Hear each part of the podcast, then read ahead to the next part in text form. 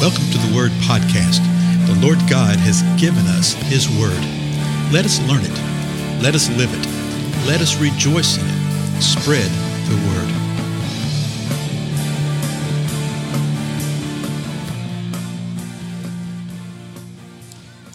Blessings, everyone. This is Dale. Thank you so much for joining with me today on the Word Podcast. We're going to look at a portion of Scripture today that sort of came to mind because of where we find ourselves.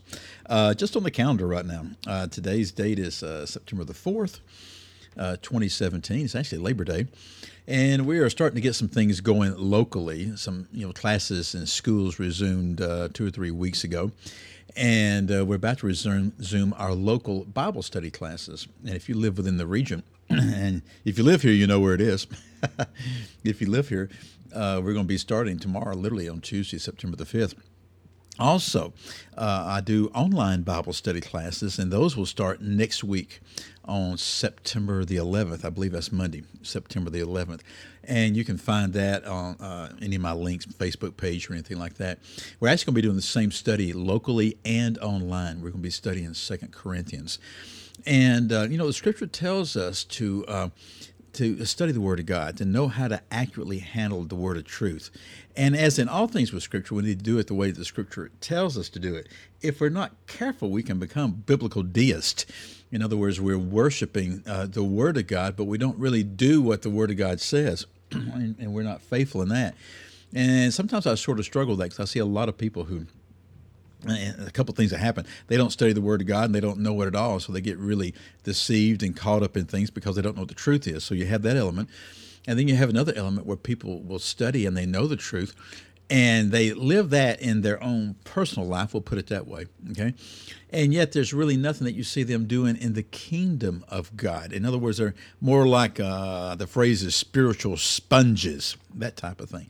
And both of those are, are, are, are errors that need to be uh, corrected. So I thought we'd go to Second Timothy today the second chapter, the 14th verse, and Paul is addressing this.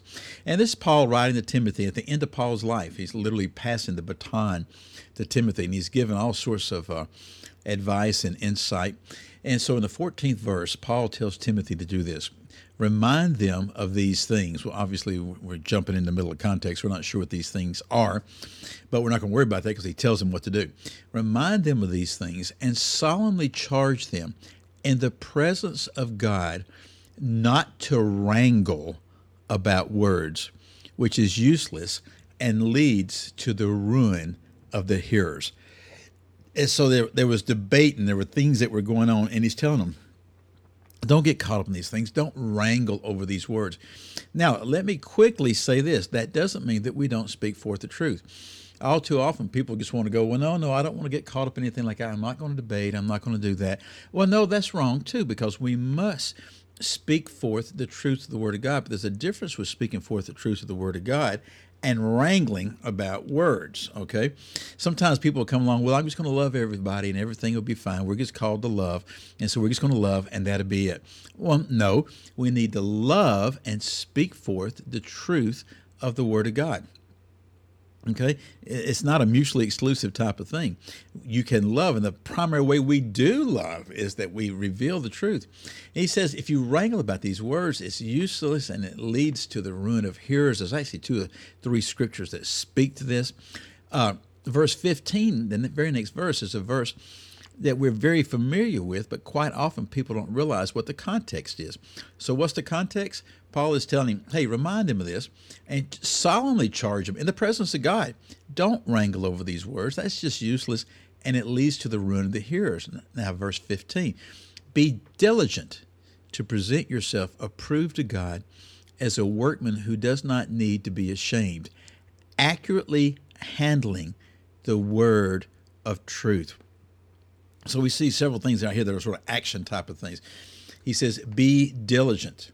In other words, there's a role, there's a responsibility, there's something that we must do, and we must do it day in and day out with our nose to the grindstone, as we would say. Be diligent to present ourselves, approved to God. And well, how do we do this? We do it by accurately handling the word of truth to where we don't need to be ashamed. For the most part, Now, hear me carefully on this. For the most part, the word of truth is not accurately handled within the body of Christ. If you were to walk into any given church within within the region where I am right now, I can literally walk up on the floor, uh, uh, the second floor here at the building I'm in right now, and look out and see seven different churches. Okay, I could walk into any of those seven different churches and walk in on any particular given Sunday and on any particular in any particular Sunday school class or anything because I know a lot of these folks. Okay, I know what it is. I know what it is, and generally speaking, the word of truth is not accurately being handled. The word of truth is used being used as a pretext. Yeah, okay. It will be referred to, it will be referenced, it will be read, but then it's read and then I say what I want to say with maybe an oblique reference back to the reading I had a while ago. But accurately handling the word of truth is rarely done, folks. It is rarely done, even in the best of situations when you sit there and really look at what's going on because we'll err on so many different ways.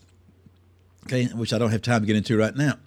But he says we need to be diligent to present ourselves approved to God as a workman who doesn't need to be ashamed. There's work involved with this. There's diligence involved with this, and it's it's not so much uh, we can say, "Oh, well, God's proud of me and everything." No, no, no. It's where we do what is right in the eyes of God to accurately handle the word of truth. Now, watch this. The very next verse picks up the previous verse but avoid worldly and empty chatter, for it will lead to further ungodliness.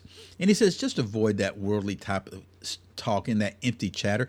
That is what is so distracting with so many portions of the body of Christ now, is they're caught up with the worldly empty chatter and it sounds so good and it sounds so great and it sounds so wonderful if you read some of the reports that you get from the denominational level and uh, committee level and leadership level and commission levels and all these kind of things, you read it and it just sounds so eloquent, but it is just so much fluff to the point that it's, I mean, it, it nearly is it's so irritating. I can't even describe. Well, I can describe, but I'm not going to. how irritating it is. Well, you say, well, why should we avoid this? Well, he tells us it leads to further ungodliness. And then the next verse says this, and their talk will spread like gangrene. Among them, Hymenaeus and Philetus. He gives a couple examples. Men who've gone astray from the truth, saying that the resurrection has already taken place. They upset the faith of some. So Paul's saying you need to be diligent, okay, to, to, uphold and to speak and to learn and to know the word of the truth. If you don't, then you're going to get distracted. You're going to get caught up in the worldly empty chatter, and that's going to lead to ungodliness, and that's going to lead to a form of spiritual gangrene. Watch this, the last verse we'll do together. Nevertheless, sort of a term of conclusion here. Nevertheless, the firm foundation of God stands, having this seal. The Lord knows those who are his and everyone who names the name of the Lord is to abstain from wickedness. Okay, that's some powerful stuff right there. Tell you what, tomorrow we'll pick up with this idea because in a few verses he builds on this a little more, showing us what to do and how to do it, what to avoid. This is a really, really needed word for the body of Christ today. Uh, let me ask you to take it before the Lord. Say, God, what can we do? What am I supposed to be doing? And see what he says. If you live locally, join us. Come in and hang out with us during the Bible study times. I think you'll be amazed at what God will teach you. Again, I'm Dale, and I'll see you later. Goodbye.